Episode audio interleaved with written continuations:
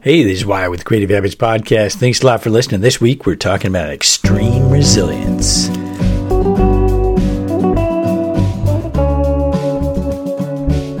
Extreme resilience, if you think about it, it's one of those core habits, core creative habits you need to have. Because if you're going to create, now generally from our current society, which is evolving slowly, um, your your artistic abilities aren't necessarily going to shine through more than those practical elements that are forced to, uh, that are you're encouraged to do, right? So I believe that everything you create does help pollinate our collective consciousness. But that's not what this sh- episode is about. It's more about resilience. Resiliency is the ability to bounce back. Now, extreme resiliency is the ability to bounce back so that nobody outside notices. Now, bouncing back, it might be Um, a comment, even just, you know, gets under your skin. Uh, it might be somebody who says, you're not going to be able to paint. Um, it might be, you know, uh, is, is something as debilitating as depression.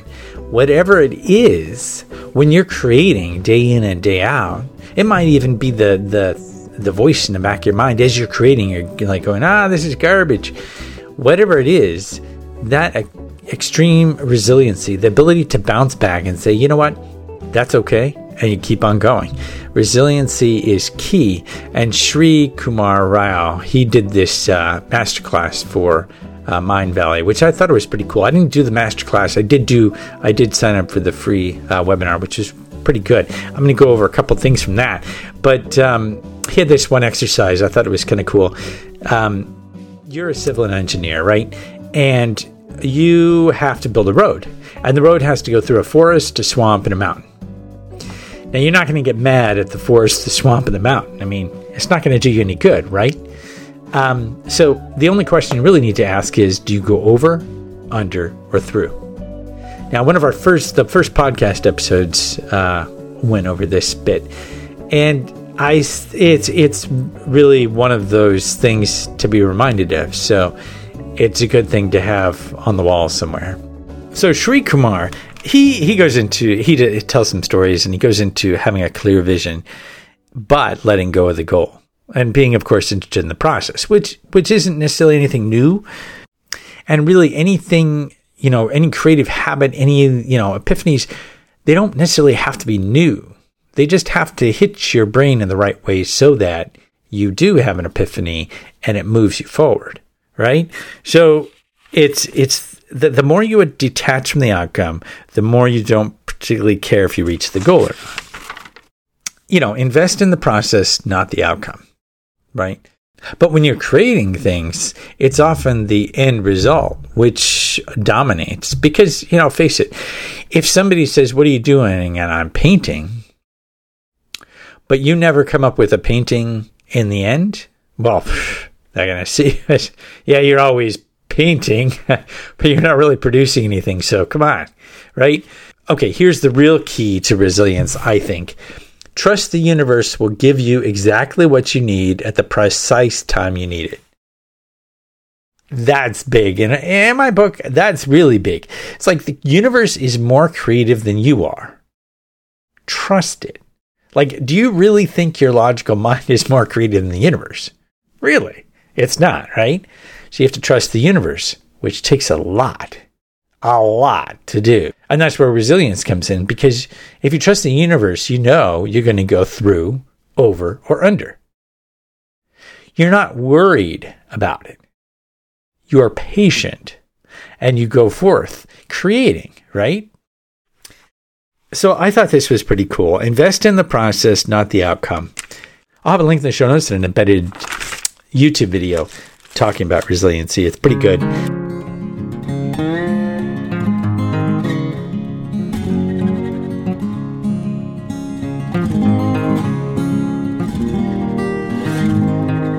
Every once in a while I come across this great video. It's Glengarry Glen Ross, and it's got Alec Baldwin. He's talking to some real estate agents, and he's basically saying, you know, hey, Uh, you guys got to step it up a bit. He's iconic speech, right? I mean, if you haven't seen it, you should. But he basically had, the, the real estate agents are complaining because they need the special leads. And he's like, you don't need the special leads. You wouldn't know what to do with them if you got them.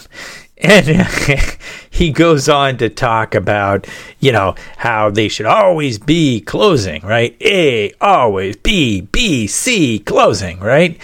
And and the thing of it is, it's it's it's iconic because it's it's so much of our society is built on this idea of, you know, the winners and the losers, you know, and and you got the the one percent and you got everybody else, right? And that's exactly what happens in this scene. It's like they're gonna win. You win the car, uh, first prize, you win the car. Second prize is steak knives. Third prize, you're fired, right? I mean, there is no place for anybody else but the winners, right?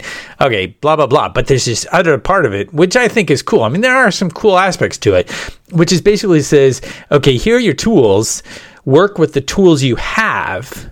Okay, it doesn't matter the tools you have. It's not about the bike. It's not about the camera. It's not about the tools, any of that. You create with what you've got. When you create with what you've got, you can create some really awesome things, you know, from your soul, from your heart, right? And uh, so if you if you're always waiting for or always pining for those those other objects, the the new camera or whatever, uh, then you're not going to get the get the dig down and really really do it. And then when you do get those other tools, it's that much better. You know what to do with the leads.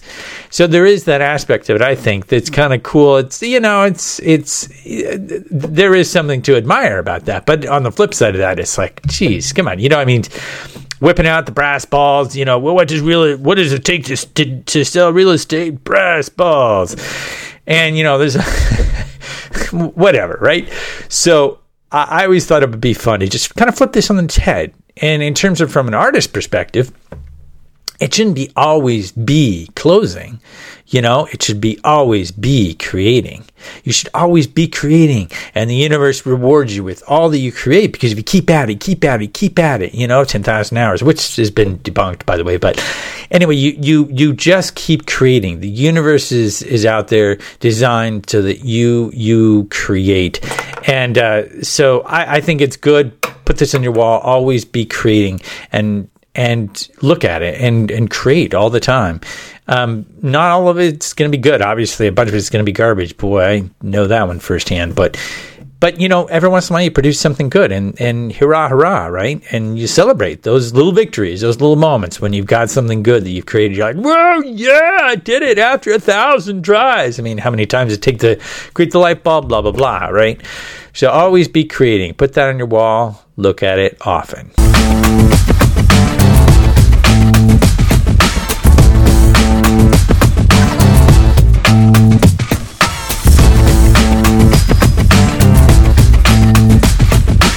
I like to write a lot, a lot of notes. Now, my wife doesn't think that my writing a lot of notes is necessarily a good idea. She sees me scribbling around, and she doesn't think I really do anything with these notes, right? And so it becomes more like in the movie The Beautiful Mind. You have all these scribbles, and in my mind, they're like, they have all these meanings, and all she sees is like just scribbles, really just scribbles.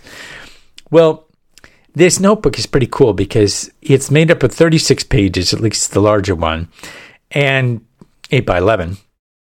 And what you do is you write with this special pen, and then it dries, and then you're able to take the app. It takes a picture of it, and you can send it to Dropbox. You can send it to a lot of, any, any number of uh, online platforms. You're sending that picture of your note. So you have it as a backup, and then you erase it. And you reuse the page. Now, I know this seems simple, but it's revolutionary for me because it gets me thinking, I'm going to erase this. I'm going to erase this. So what on this page is really cool? What really stands out? What's really good? And my, I might even like rewrite that on a separate one because sometimes my scribbling isn't so legible. And it needs to be legible if you're going to take a picture of it to back it up so you can read it later. So I take the main ideas, I, I write them out clearly, I take a picture and I erase everything. It's gone. So I get the I get the the feeling of the art disappearing, the writing disappearing, it's there and it's gone. But I also get the security of knowing that it's backed up someplace so I can use it later, right? So I get the little bit of both. And in using it, I find it really kind of uh, liberating. I've I've had a hard time erasing stuff. I'm like, I backed it up, but I I know it's backed up, but I'm going to erase it? Oh, man. So if you're like me and you take a lot of notes, which I highly recommend you do anyway, and you should always review your notes and then synthesize them and review them some more and then and then weave them into things that you're doing. But um, I highly recommend, I'll have a link in the show notes, but I highly recommend this notebook. Um, it's it's pretty cool. and Or, or you can just go on Amazon and, and search for Rocketbook and you'll see it. Um, but it's it's not necessarily, you know, I mean, it's thirty a little over thirty dollars for an thirty-six pages of an eight and a half by eleven notebook, but you get the special pen, right? And the app is free. Um, anyway, I, I just find it a cool tool. And if you take a lot of notes, I think you'll find it kind of liberating, and it helps you synthesize as well. It's not just about erasing, it's synthesizing your ideas. So check it out.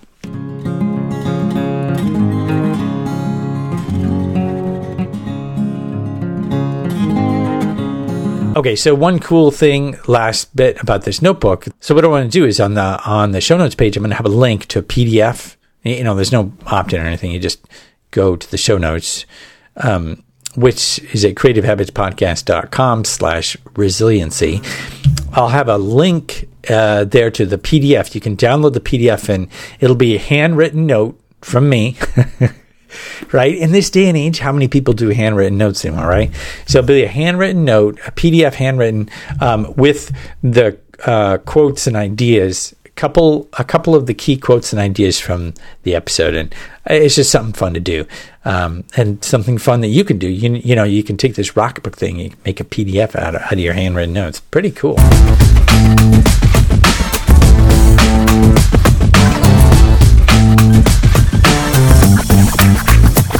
Getting rid of those notes is almost like getting rid of books. Now, I have a friend of ours who um, doesn't keep books. Um, she gets rid of them. Uh, amazingly enough, I can't get rid of my books. My wife, of course, wants me to get rid of them.